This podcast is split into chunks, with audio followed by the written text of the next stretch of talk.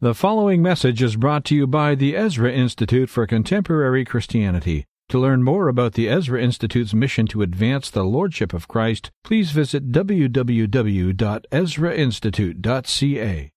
Well, good morning again, everyone. It's been a good weekend. Randy and I want to uh, thank you for having us, hosting us, and uh, we've had a good time, great time with you.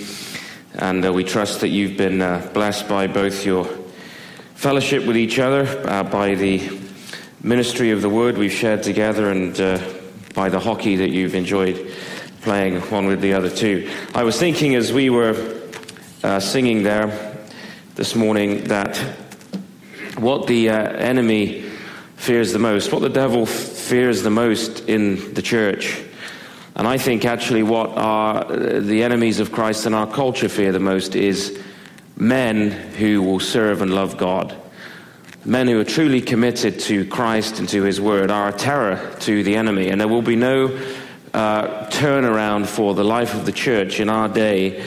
There will be no revival in the church unless He begins with us as men, as heads of our homes, as leaders in our families, our marriages, our churches. Uh, it's through God's men that, uh, as Elijah's 7,000 that Elijah was reminded about, uh, who have not bowed the knee to Baal, that things will be changed in our time. Before I begin this morning, let me just uh, give you a couple of uh, quick reminders. First of all, if you would like to receive Jubilee, I know lots of you have picked them up. If you want to receive this to your door free in the mail, so if you're Dutch or Scottish, that will appeal especially. Um, then uh, I'm a bit of both, actually. My mother's Scottish, my dad's Dutch, so uh, that should appeal to you as it does to me. Uh, then you just sign up. You can either sign up online, or if it's easier, there is a clipboard there just on the table. Sign up for that. Um, I want to remind you all about our uh, the churches that are represented here as well about the Safe Families program. This is a real practical way in which we can do what we've actually been talking about this weekend, uh, providing uh, safe environments for short term care for vulnerable children. Uh, I would encourage you to talk to your leaders, elders, pastors about whether uh, you can become part of the Safe Families vision. In order to become, to become a safe family, the church needs to be, your churches need to be behind it. Uh, or at least have become a safe families church, and that means that then there would be referrals. There's going to be many, many issues in the Barrie area many of which you're perhaps not aware of, uh, where there is crisis in people's lives and a single mum needs care for her child for three or four days in a Christian home here or there.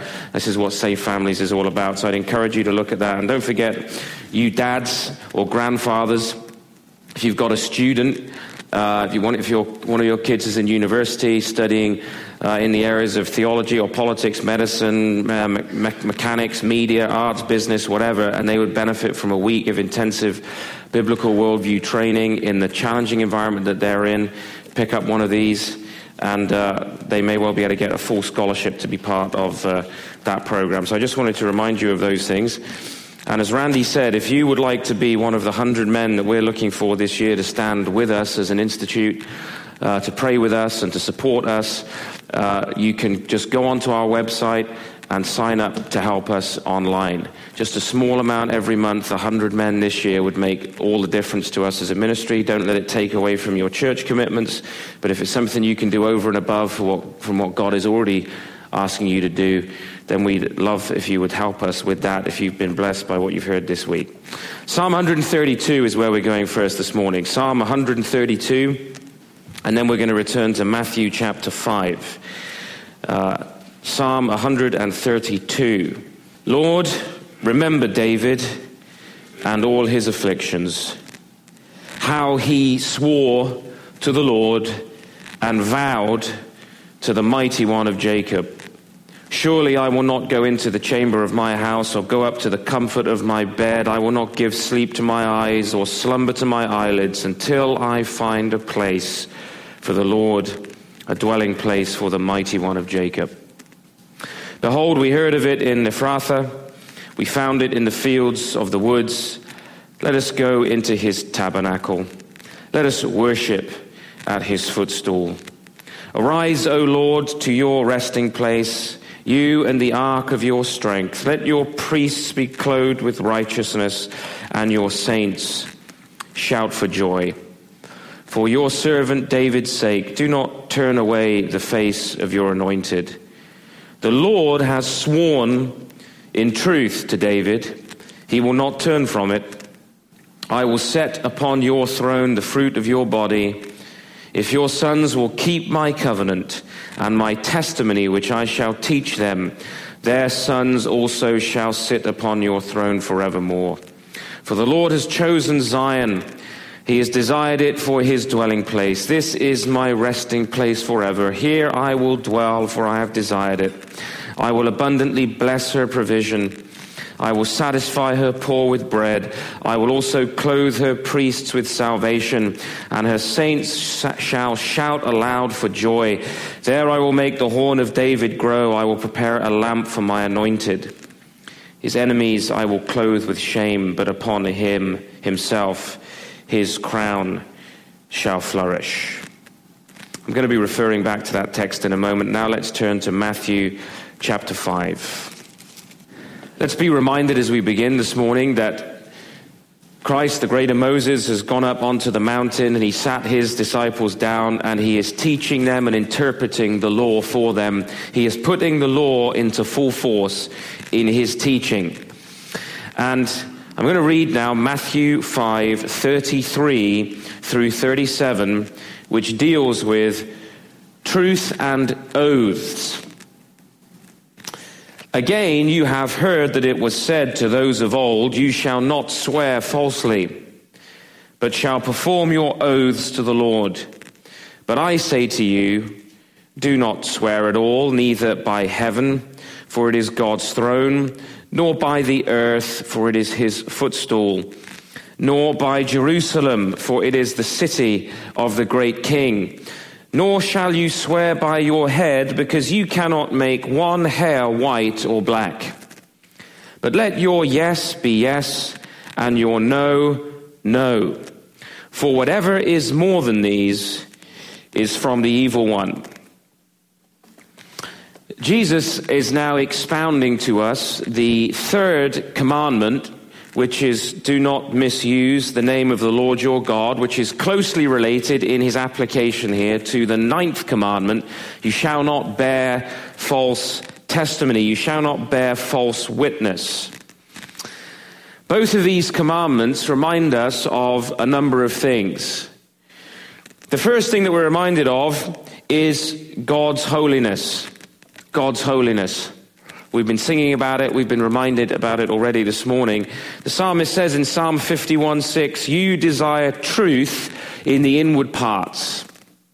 So we're reminded of the holiness of God. Second of all, we're reminded of human fallenness and ignorance. We're reminded of our own rebellion against the law of God when we start to consider truth in the inward parts and our words, how we speak. That, of course, brings us to the reality of our need for atonement. That is to say, that in this area, all of us have sinned and do sin against the Lord. There is none righteous, no, not even one, says the Apostle Paul. The great uh, Anglican commentator, J.C. Ryle, he says this Ignorance of the real meaning of the law is one plain reason why so many do not value the gospel and content themselves with a little formal Christianity. They do not see the holiness of God's commandments.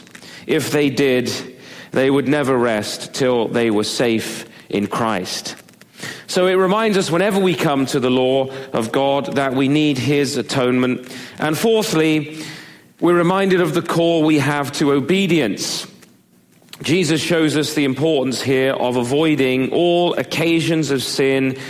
And uh, J.C. Ryle again, in view of this commandment about the misuse of oaths, he says, The Lord Jesus forbids all vain and light swearing altogether, all swearing by created things, even when God's name is not mentioned, all calling upon God to witness, except in the most solemn occasions, is a great sin.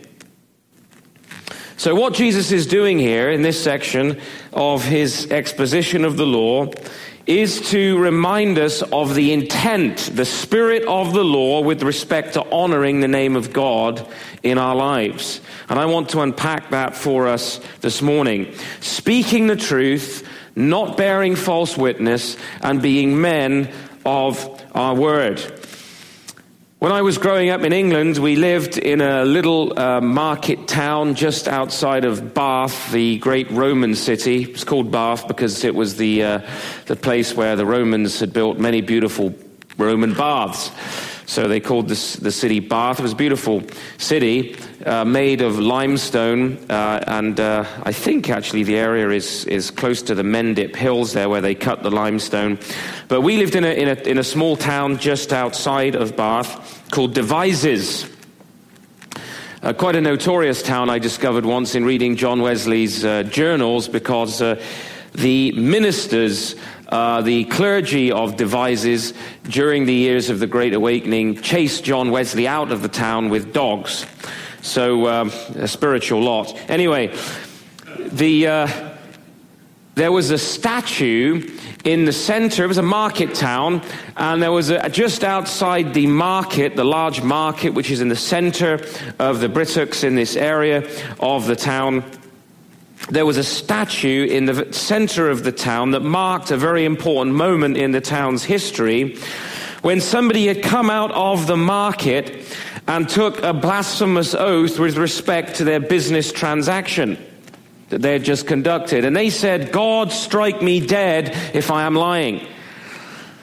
And they were struck dead on the spot. And this event was so burned into the minds of the townsfolk that they put up a statue of this individual to commemorate the moment right outside the marketplace.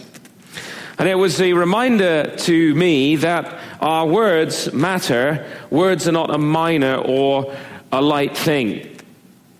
Truth and lies are words how we speak to God, how we speak to each other, how we speak to our families, how we speak to those with whom we work, and so forth, is not a trivial thing. Perjury in Scripture is not a minor infraction. You'll remember the account of Ananias and Sapphira in the book of Acts where in Acts chapter 5, there in verses 1 through 10, we won't read it for time's sake, but Ananias and Sapphira are both struck dead by God for colluding in a lie to the apostles. And actually, the apostles say by this to the Holy Spirit with respect to what they've done with their property. Now, it's very interesting when you read the passage, you will notice that the, this passage that is often used, uh, Acts 4 and 5, to justify some kind of Christian socialism, this passage actually destroys the idea of socialism completely. Because what the apostles say is, Was this property not your own to do with as you will? And when you had sold it, was not the money yours to do with as you will? You could have done whatever you wanted with it. That, that wasn't, this is, that's not the issue. The issue is, is that you've pretended, you've lied to God and said, We've given all to God, when in fact you've done no such thing. And it was the, it was the perjury to the apostles, who were, of course, the critical witnesses and representatives of revelation, of God's revelation to his church at that time, that this was seen as such a serious matter. They lied to the Holy Spirit and they were judged for it. It reminds us that false witness is a serious matter in the Bible. That how we speak, speaking the truth, our oaths, is critical. Now, a tiny bit of self examination, I'm sure, on all of our parts, uh, brings to mind the fact that we all stumble in this area. We need God's help, and we live in a time and in a culture where words don't mean much. Words are cheap, promises are cheap. But Jesus says, since you and I cannot even determine the time when our hair goes grey, I remember when I first noticed grey hair coming on my head, I was a bit shocked. It was shortly after the birth of my first child. And uh, it doesn't look too bad right now, but uh, if, you, if I keep it short, it doesn't look so, doesn't look so white. It's coming in slowly. And uh, Jesus says, You cannot determine the time. You can't even turn one of your hairs white or black. Now you can you can wash some dye into there, but you cannot change even the color of the hair on your head. How can you make oaths and swear by heaven and earth and by God as though you can fulfill any of those things? We invite, Jesus says, God's judgment by taking oaths lightly. It is not a, a, mere, a light business to swear by heaven or by earth or by God, since we cannot change even when our hair goes grey. Heaven and earth belongs to the Lord, it's governed by Him, and therefore Jesus says our words are critical. And He says this is the meaning of the third and ninth commandments. This is their intent. So let's look at it. To understand the significance then of what Jesus says, we have to see his reference to oaths and truth speaking covenantally. It's absolutely true that today, for many people, oaths are meaningless. That's both in terms of profanity. When we think about false swearing, people just think about uh, vulgarity and, and, uh, and uh, uh swear words today, but this, is the, the, this commandment has much more in mind than that. It may be profanity or it may be the swearing of the president into office. Oaths cannot be taken lightly, and the reason oaths are taken so lightly today is A, the de Christianization of our culture, and B, the atomization of our culture, which is radical individualism. We don't usually think now in terms of community and relationship and covenant, we think purely individually about, we tend to think purely individually about the significance of our words. Godly oaths, however, were once basic to community life because they involve the covenant of God where God required it. And the blessings and cursings of Deuteronomy 27 and 28 are actually covenantal. They are invoked for obedience and disobedience. I would encourage you guys at some point, uh, maybe this week while it's still fresh in your minds, to go and read Deuteronomy 27 and 28. I'm going to comment a bit further in a moment on the significance of those passages in our own history in, in North America. And reflect on the covenantal character of God's agreement with his people for obedience and disobedience. In antiquity, you see, all law was covenantal between men and their God or their gods. Uh, one American theologian has put it this way he says, The oath is thus a self invoked covenant curse. The oath assumed blood, the blood of the covenant, and a life and death tie. Sometimes blood was shed whenever an oath was taken. This was the reality of, an, uh, of life in antiquity and actually uh, well into the medieval period. I don't know if you're a fan of westerns, but um, my favorite western, I think, probably of all time, is Clint Eastwood's Josey Wales the Outlaw. Whether you've seen that uh, film, it's an absolute classic.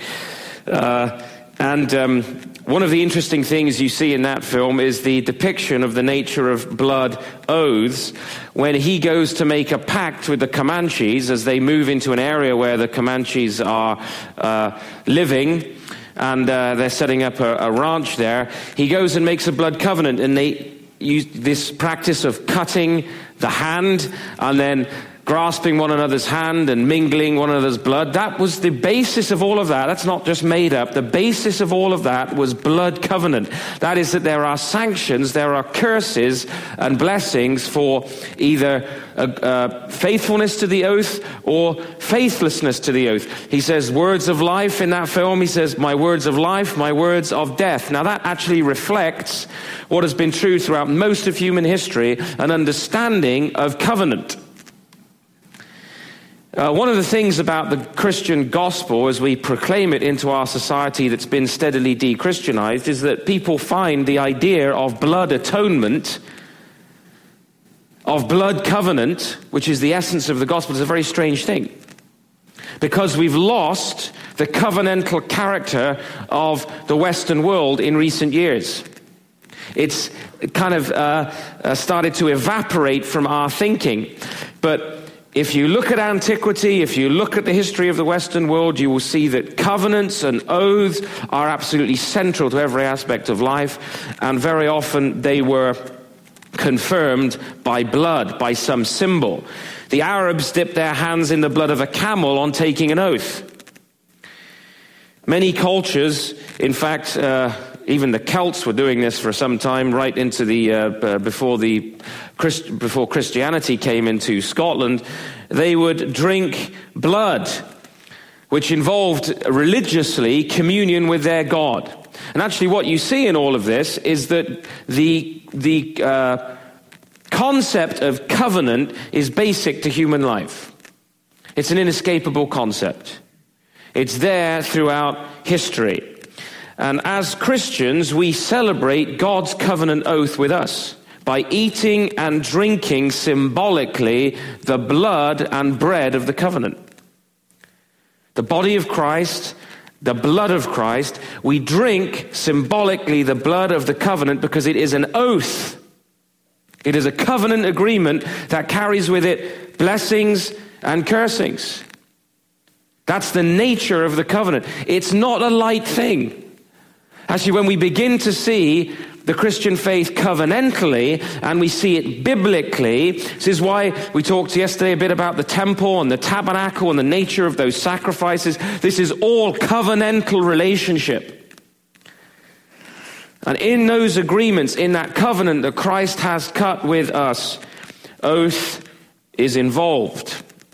In our reading from Psalm 132, we see both David and God swear an oath concerning the covenant of salvation. David is swearing an oath that he's going to he is going to build that place, he's going to provide that place for God's sanctuary.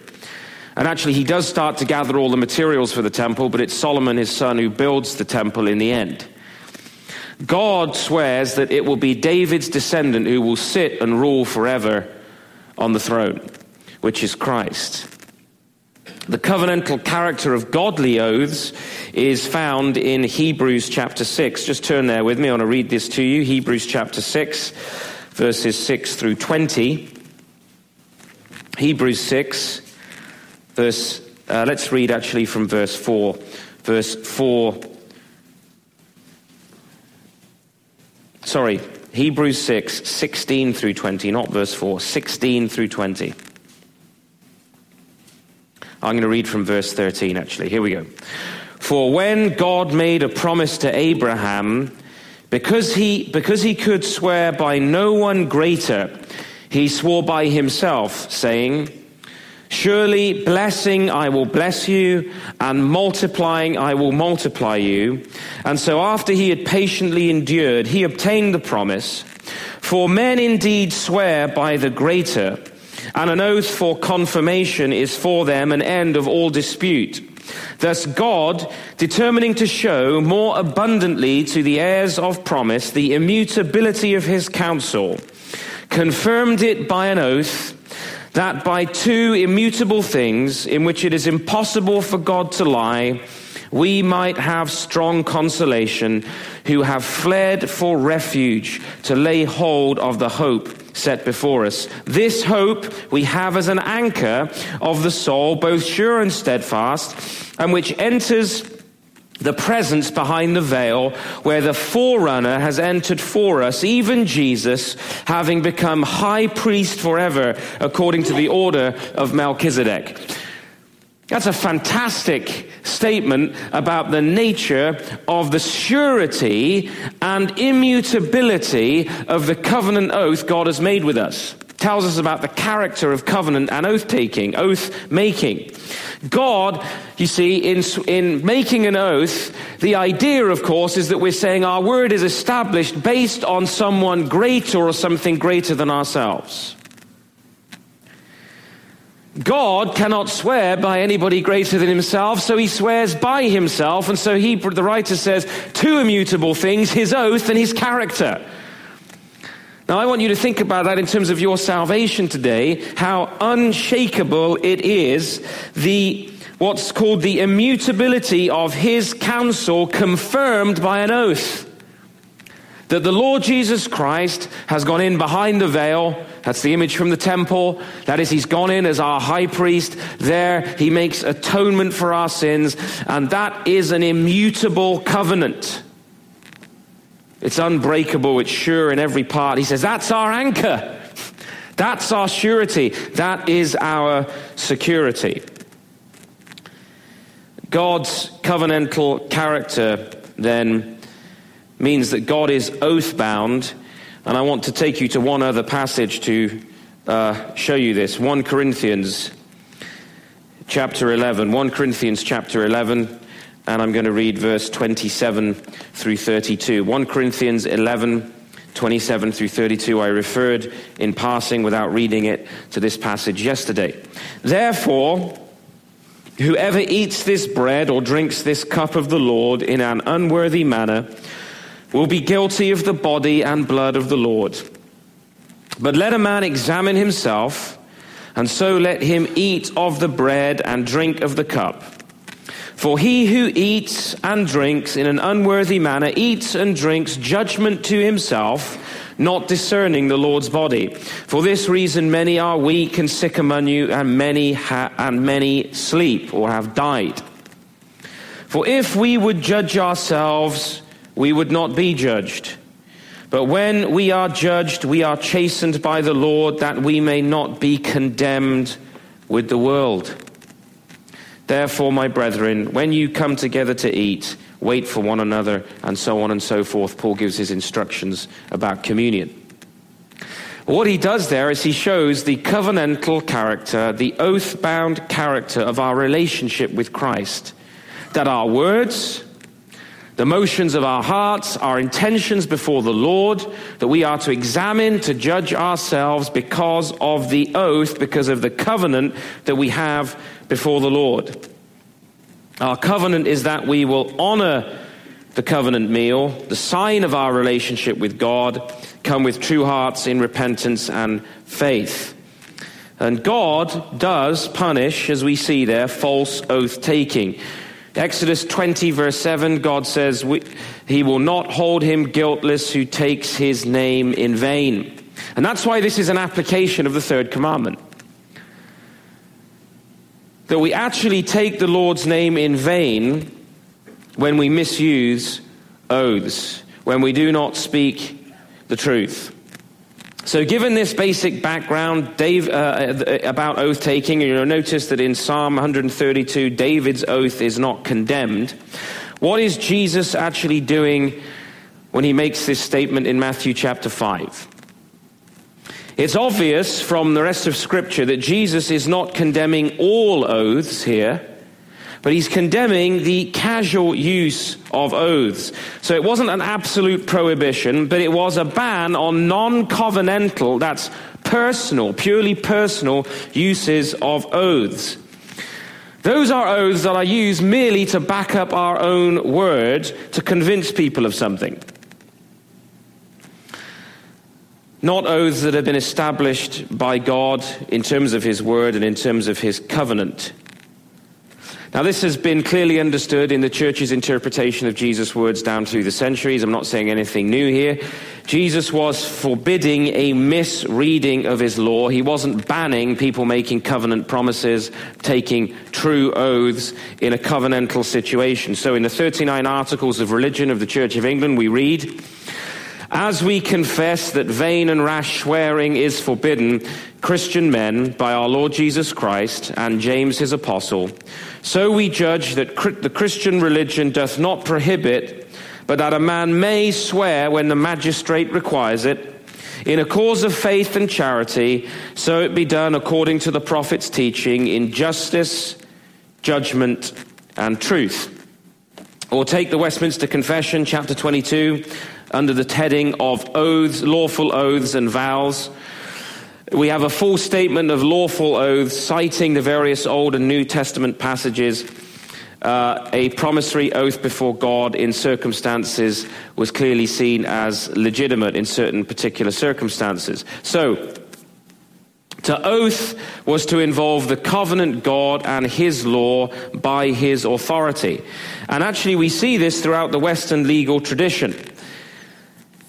When you go into a court of law today in, in Canada or in the United Kingdom or in the United States and you're asked to witness, what are you required to do? Put your hand on the Bible and swear an oath on the Bible. In fact, in the United States for a very long time, if you were unwilling or unable, because of irreligion, not to swear an oath upon Scripture, you were not allowed to be a witness.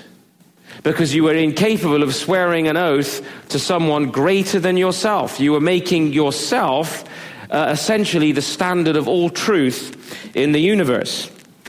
So, what the oaths of office mean, in fact, uh, whether we are, when we are, whether we are, uh, we as individuals are swearing on the Bible, or whether a president's doing it, or a queen is doing it in terms of the oath of office, what we are invoking is a covenant. And actually, if you read the text of the coronation of Queen Elizabeth, it is very clear, actually, I cite this in my new book, that she makes a covenantal oath to uphold the law of God and the gospel of God throughout the realm. She makes a promissory oath to do so. The US Constitution requires an oath of office. The president just got sworn in again in the United States. What does he do it on? The Bible. Is it, uh, it's one of the former famous president's Bibles that they actually use, I think. Which one? Does anybody remember? Lincoln's Bible. He puts his hand on it. Now, it used to be the case that the presidential oath of office in the United States was taken on an open Bible. Do you know where it was open to? Deuteronomy 27 and 28. And the president put his hand on the Bible and swore an oath before God, making a national covenant with God. The British Parliament did that in the Solemn League and Covenant back in the Puritan age. They made a covenant with God for the nation of England.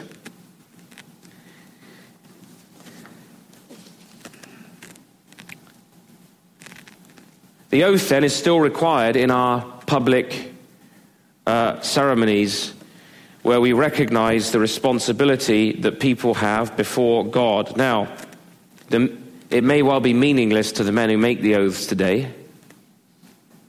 It may well be seen as cheap for many of even of the ministers presiding at the uh, coronation of the Queen. How much true faith was there? I don't know. How much faith is there, true belief in the God of the Bible? In Obama, who places his hand on the Bible to take an oath of office and then proceeds to speak about uh, homosexual marriage and abortion and so forth, and climate change, and every leftist agenda you can possibly think of that's in contrast and contradiction to the Word of God. It's actually blasphemy to take an oath on God's word in such a context and have no intention of fulfilling it is blasphemous. It's cheapened. Now we think, well, okay, well, they don't mean it. Yes, but does that mean God does not pay attention? Do you think that because today in the United States or in England, the covenant oaths that have been made are not taken seriously by those that have made them, do you think God does not take it seriously? I mean, if you have invoked year after year in presidential inaugurations blessings and cursings from the Bible upon your nation for obedience and disobedience, do you think God's forgotten? Does he say, you know what, my memory's a bit hazy on that one? Uh, yeah, it's kind of slipped my mind. That's not the way God is. And if we want to look for reasons why our nations are in the economic state that they are, why our social order is in the state that it is, why we have the encroachment of Islamization in our countries and so forth, I don't think we have to look any further than the blasphemous oath taking and invoking of God's judgment that we have been involved in as corporate peoples, as nations in the last 50 to 100 years or so. Our lives, you see, are actually a series of covenant oaths. If you're a Christian, you got baptized. That's a covenant act. It's a sign of the covenant, it's a seal of the covenant. Many of you are married. What did you do when you got married? Do you remember the oath that you took? The covenant agreement that you made? And then communion on a weekly or monthly or whatever it is basis, however your church practices it. Because life is covenantal, our lives are marked by covenant agreements. When we bring our children before the Lord and dedicate them to God, we're making a covenant with God. And we often ask the church to participate in that covenant, that we would raise our children in the fear and admonition of the Lord. So if you actually look at your life, you will see that it involves a series of covenants. Maybe you signed a lifestyle agreement to be part of the, the, uh, uh, the Christian ministry that you're involved with. Or maybe in your workplace you signed some kind of contractual agreement. We are making covenants the whole time, agreements. Now, the third and ninth commandments are actually about speech.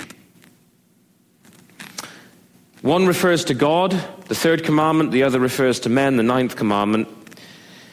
And I want us to think about speech for a moment. A speech is a God given power. We're the only creatures on the earth capable of articulate speech. We, at, we can communicate our thoughts in great detail through speech. God speaks. When He calls the universe into existence, He didn't just think it. It doesn't say, and God imagined, and it was. Christ is described as the Word God spoke. We're His image bearers. We speak. And because of this third and ninth commandment, the Hebrews were usually scrupulous about oath keeping.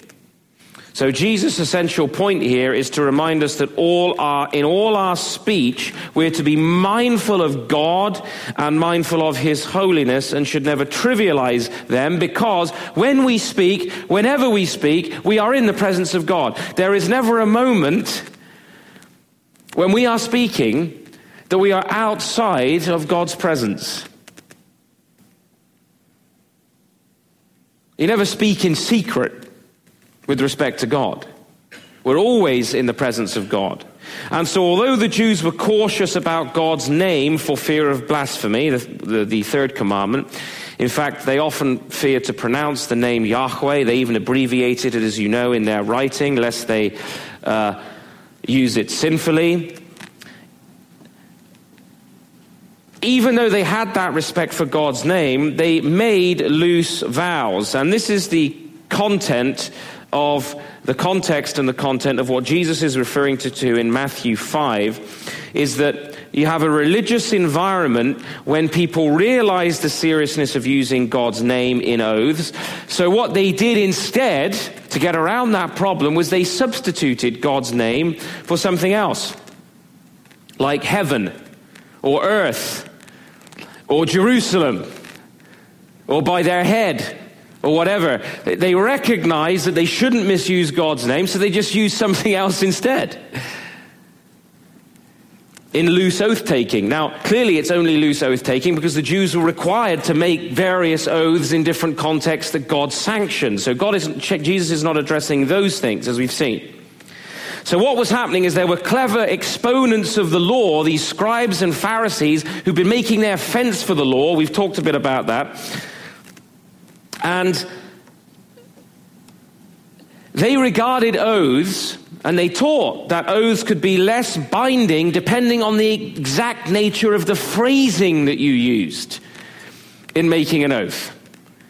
Right? So, in other words, there were loopholes. This is what Jesus is addressing loopholes in agreements, in speech, in oath taking that created a kind of uh, dishonesty, a dishonest culture where men would loosely swear by this, that, and the other, scrupulously avoiding the name of God, and depending on the exact phrasing of it, would therefore not regard it as binding. I don't know whether you remember in the playground growing up, this was certainly the reality in my upbringing Every kid in the school was always taking oaths. It's part of something, I don't know what it is, about uh, kids, about growing up. They were always swearing on their mother's grave and swearing on their, their father's life or swearing on their lives. And then if they had their fingers crossed behind their backs, you know, they thought that that didn't count, you know.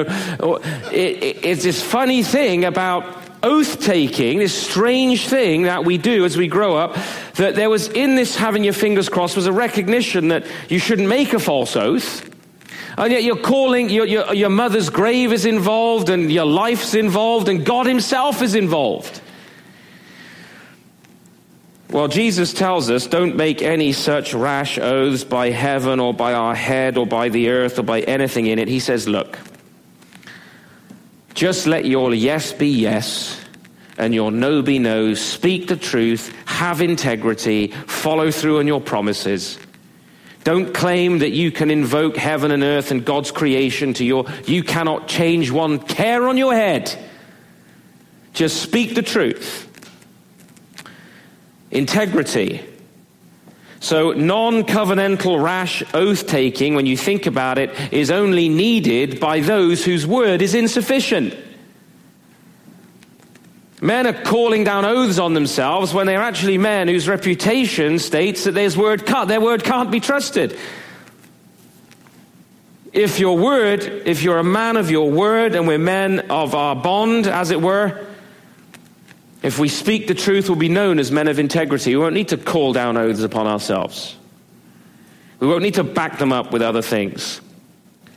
If we're honest, except in a legal and covenantal situation, no one will actually require that kind of vow from you anyway. Why is this significant or important for our family, for our church, and for society?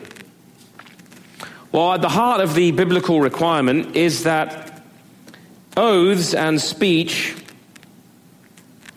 are to be so done before the Lord, they're to be so regarded in terms of uh, God's government and God's sovereignty over all things that we prevent perjury and lying from characterizing life. So Jesus says, don't make oaths to try and back up your word, which probably is, uh, is, is because really your word is not trustworthy historically. Let your yes be yes, let your no be no, and let truth characterize your life. If society and our family does not move on that basis, perjury and lying start to characterize our lives. And actually, if we're honest now, we look at our world, we see that perjury has started to characterize the social order. The third and ninth commandments are actually at the heart and the foundation of the Western legal system. Did you know, for example, that historically the perjurer who was trying to willful perjury, if you were trying to, if let's say you were perjuring yourself in a murder case, you were liable to the same penalty you were seeking to bring about upon the individual who you were trying to condemn. Now you can imagine that that kind of a principle, which is a biblical law principle, had a very uh, significant effect upon whether people were prepared to go into court and lie and perjure themselves. Today, presidents think nothing of perjuring themselves before Congress. Bill Clinton and his famous perjury. The leaders of our nations think nothing of just perjuring themselves to other rulers of our social order. Think about it. Oaths of office, vows of marriage, business contracts, functioning courts, viable markets, ordination vows, professional agreements, lifestyle commitments, uh, uh, the um, commitments that a doctor makes, the Hippocratic oaths, the legal profession, and the oaths that lawyers and judges make, they all rest upon a common regard for truth and integrity, that a culture not be built upon perjury and lies, but on truth and integrity. That's the concern of Jesus' commandment. And we as Christians must be men who lead the way in this regard. In a culture of lies and in a culture of perjury, the church has to be the very beacon of the truth, of integrity, of oath keeping. You want your business to flourish? You want to flourish as a professional man? You want to flourish in your work? Be a man of integrity because people will notice it. They will know that this man, it, it's, he is not simply out to make a buck, he's out to deal truthfully and with integrity with his customers, with his business partners. If we say, well, a little lie, a little deception here won't matter, what if everybody did the same? If everybody is saying to themselves, well, you know, a little distortion of the truth here, a little bit of false oath taking here, a little bit of a false promise there, stretching the truth there and so on. That won't matter. Well, if everybody does it, what happens? Well, as one social commentator has pointed out, he says, where there is no regard for truth, when men can subscribe to oaths with no intention of abiding by the terms, then social anarchy and degeneration ensue. Where there is no fear of God, then the sanctity of oaths and vows disappear, and men shift the foundations of society from the truth to a lie. And I put it to you that that is actually where we are in our culture today. Perjury in the courts means nothing. Means nothing. Our economic crisis, our recent economic crisis, you think that's got to do with um, some structural problem?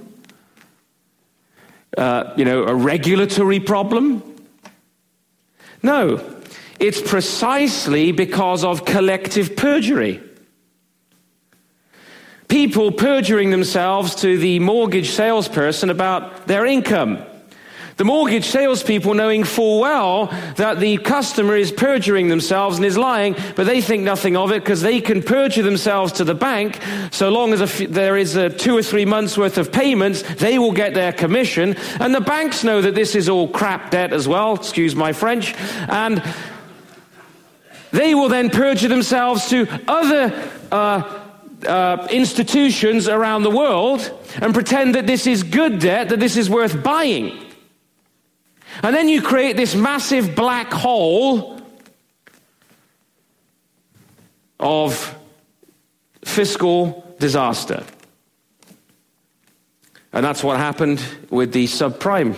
Just one aspect of it. That's essentially, I'm no economist, but that's essentially what happened with the subprime crisis. Everybody perjuring themselves to everybody else. And then you have banks manipulating base rates, and you've got, and everybody is trying to make a buck by perjury.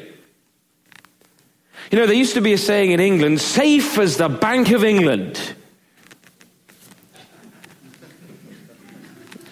safe as the Bank of England. You know, the, I, I was reading recently that uh, I believe uh, Germany, one of the European countries, I don't want to misspeak because my memory is hazy on this has asked the US uh, Treasury to return some of his gold.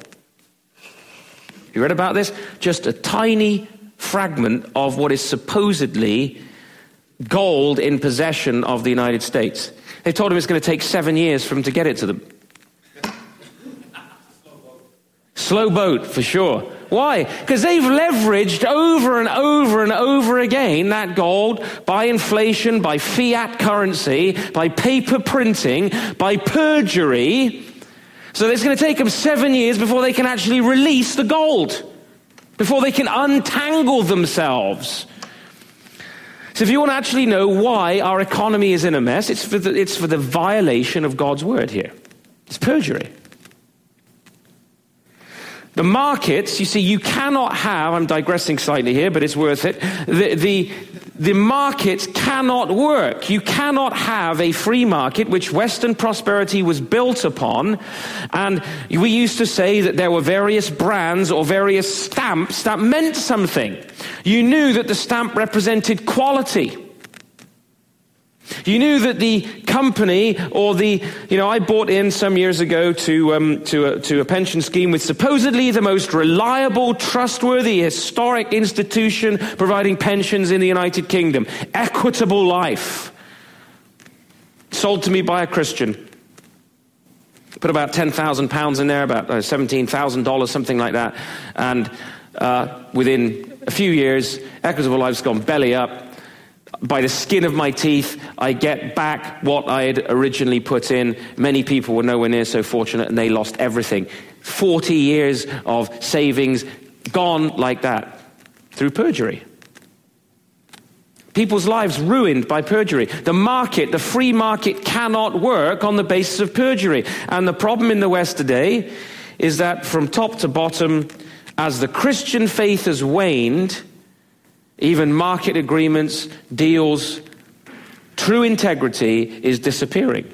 And it's creating economic crisis. Islam uh, doesn't deal with the problem. If you've ever uh, lived in an Islamic country, as my parents have, uh, one of the things that strikes you about most of the Islamic world is that it is absolutely bound up in corruption. You can't even get a phone plugged in without bribing someone. You can't get anything without a bribe. It's a culture filled with corruption and bribery. It is only the Christian faith. The reason we became prosperous is because we believed that men could not perjure themselves before God and before each other, and that integrity and truth speaking mattered. Till we return to that, we cannot return to prosperity.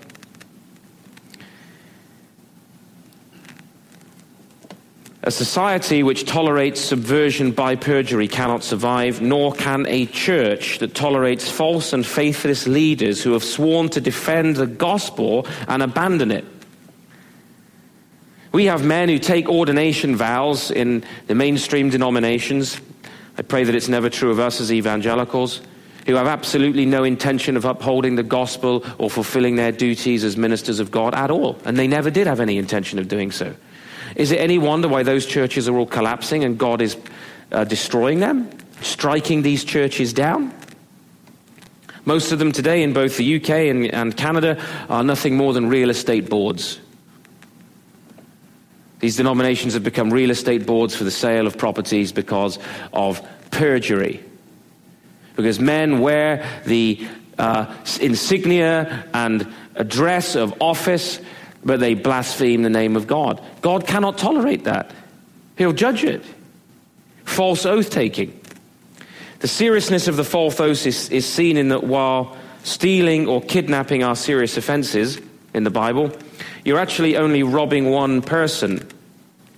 A false oath, however, is an attack upon the life of an entire society. So if we think, well, you know, these are really serious sins stealing, kidnapping, gosh, would never do that. But hey, what's a little lie here and there? A false oath is actually undermining the whole of society. It's an attack upon the life of a society. Society crumbles without our yes being yes and our no being no. The oaths that we have left in our culture, brothers, are a remnant of our Christian past. The removal of God from oaths a light and dishonest use of the oath is actually to declare our independence from God. To say, well, God's not bothered about my words, and uh, I'm unconcerned with what God thinks about my words. Cut loose from his authority, actually, the only remaining authority is the one that is uh, put forward to us today the omnicompetent state. And when men cease to be honest, what you have, what you create, is a regulatory society. You create mass regulation because nobody can be trusted.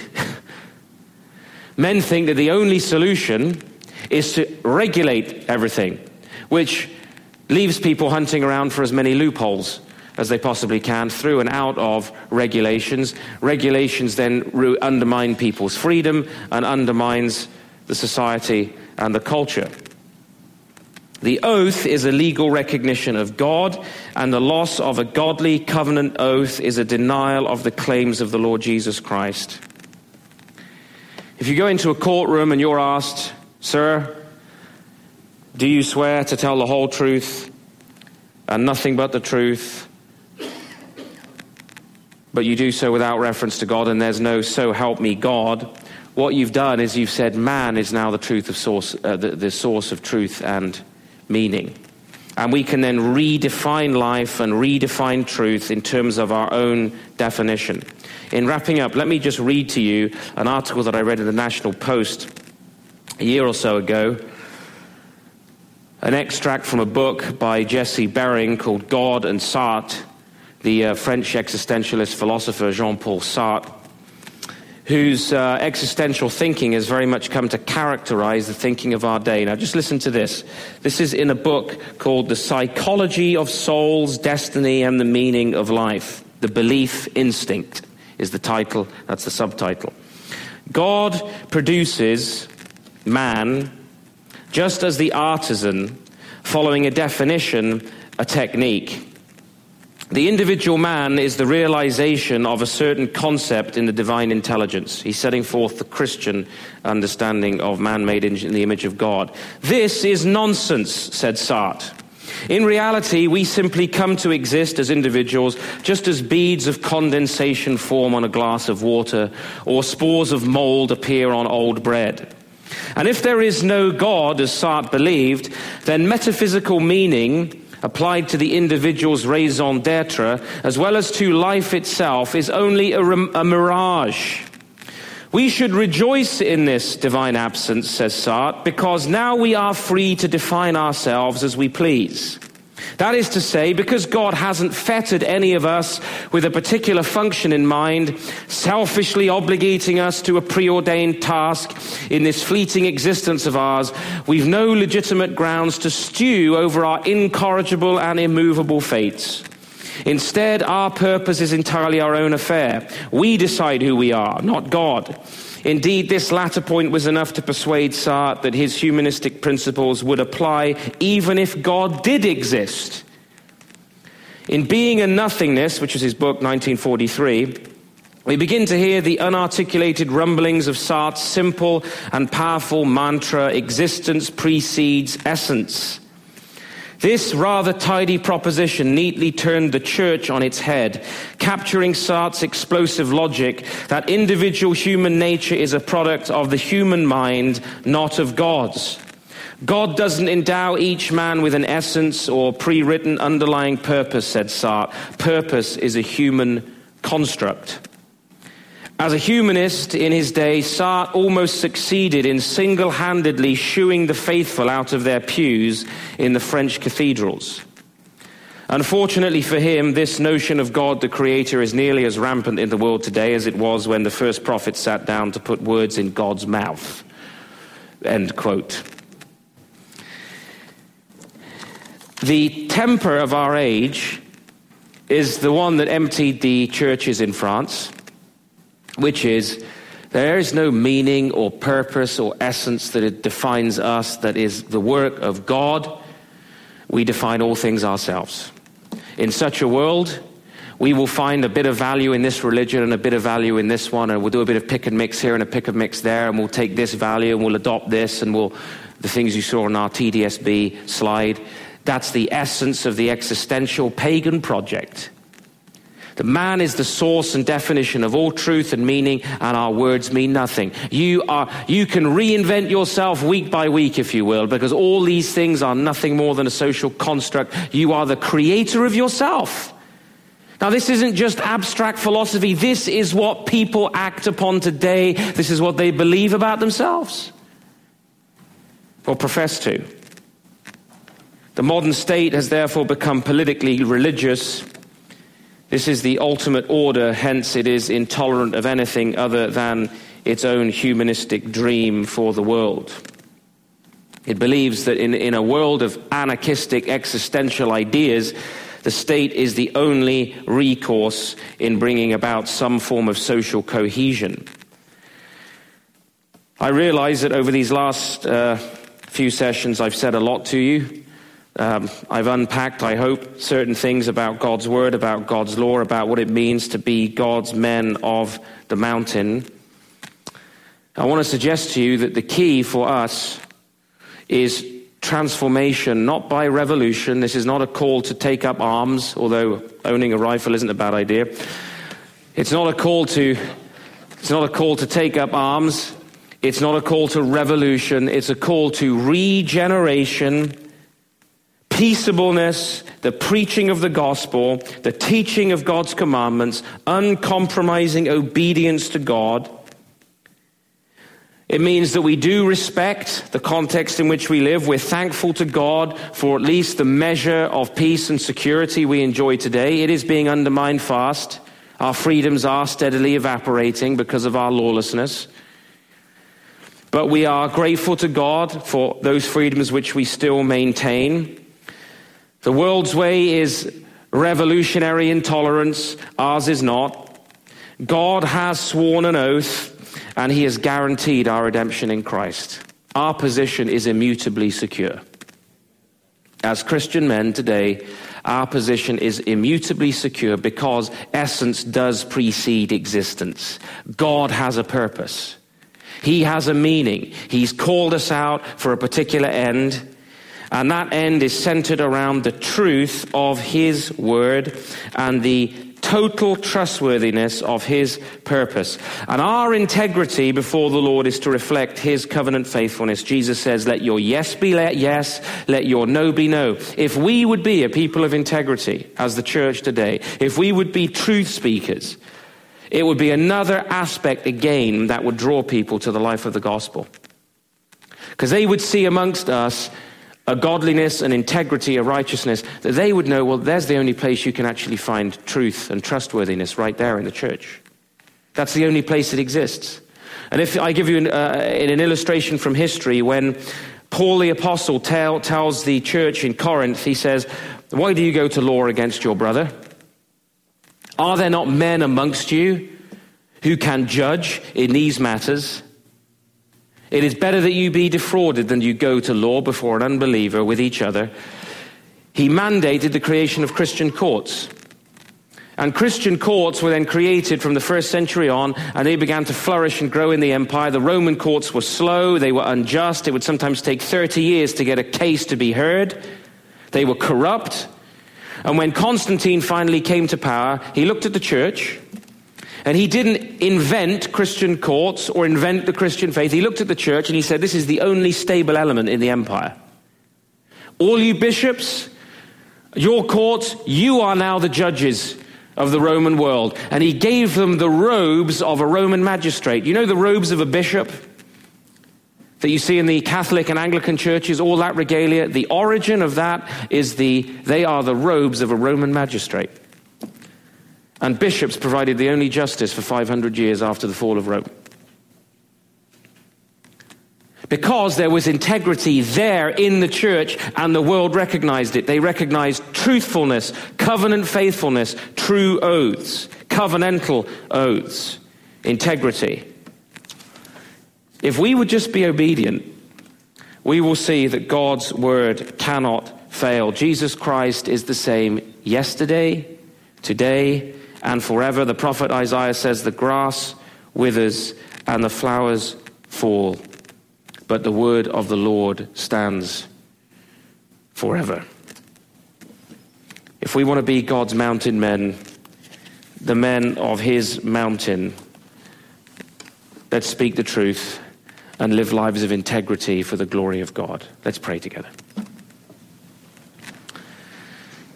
Heavenly Father, we give you thanks this morning for your goodness, for your faithfulness. We thank you for the immutability of your covenant oath with us, that you have promised and assured us by two immutable things your oath and your own character and nature, that our salvation is assured. We thank you that we rest in that security today that you, the Lord Jesus, have gone inside the veil and have purchased our salvation. And now, in grateful obedience, as we have entered into covenant with the Lord Jesus Christ, we want to obey his covenant law. We do want to be men of the mountain. Lord, we know that we need to be filled with your spirit. We need your regenerating and sanctifying work in our lives to transform us. We thank you that you have laid before us in your word the manifesto of your kingdom You've set before us your purpose, the goal that you have for our lives, for our families, and our communities. And we pray, Lord, that you would make us faithful and obedient to it. Lord, forgive us where we have misused our mouths. Forgive us where we have spoken falsely. Forgive us where we have called down oaths upon ourselves. Forgive us where we have dishonored your name in false oath taking. We recognize our sins and failures, but we want to be men from this day forward who honor your word and covenant. We want to be men who walk with you in integrity and faithfulness for the glory of your name, that your kingdom and your life and work be extended throughout the earth. With our children, with our wives, make us faithful as fathers. Make us faithful to our covenant with our wives. Make us faithful to our agreements in our workplace. Make us honor the integrity of your table, of the covenant meal, of the covenant feast that you have given to us. And Lord, this morning as we come before you, we're mindful of all of the things we've considered together in your word this week. Lord, we're mindful of the fact that we want to be men who are able to stand before you and say that we have sought to be men of integrity. As David said, as the, as the psalmist said, and declared before you that he was a man of integrity. Despite his sins and failures, he walked as a man of integrity before you. We want to be such men. We don't want to be in the grip of the spirit of murder in our lives. Father, we don't want to be in the grip of the enemy who comes to steal, to kill, and to destroy. Lord, we want to be totally free from his grip. Lord, I just pray for my brothers this morning, wherever the enemy's reach has reached into our personal lives, has reached into our finances, our wallets, has reached into our mouths and our words, has reached into our minds and our integrity before you, has reached into our relational lives, has reached into our sex lives, has reached into our business lives. Wherever he is trying to rob, wherever he is trying to steal, wherever he is trying to bring death, I pray that today you would bring your life. You would liberate us, Lord, from all of those things that would seek to bring us down to death, that would seek to keep a hold of curses upon us. We do, want not, do not want to be under your covenant curse, but under your covenant blessing. Lord, as men, release us, we pray, into all the blessings of your word as we stand before you today. We thank you that you have treated us as sons, not as slaves but you have treated us as sons, as those who are co heirs with Christ, and as sons you discipline us. As we've read in your word this morning, that when you judge us, it is so that we might be inheritors of eternal life and not be judged with the world. We thank you for your discipline. We thank you for your rod. We thank you for your word, which tells us that even a man who does not discipline his son hates his son. So the Lord disciplines those he loves and chastises every son that he receives. We accept your chastisement. We thank you that you're treating us as sons today. We thank you for the righteousness of your covenant. Oh God, we want to walk in these, those covenant blessings that are ours, that are yes and amen in Jesus Christ. Make them real to us today in every aspect of our lives and make us truly the children of liberty. For you have said, He who the Son sets free is free indeed. Let us walk, Father, in the law of liberty, the law of life, that we would fully walk into and receive the inheritance you have for us as free men in Jesus Christ. And we ask these things in the name of the Father and of the Son and of the Holy Spirit. Amen. Thank you for listening to this message brought to you by the Ezra Institute for Contemporary Christianity. Please feel free to share it with friends, but do not charge for or alter the material in any way without the express written consent of the EICC. Thank you.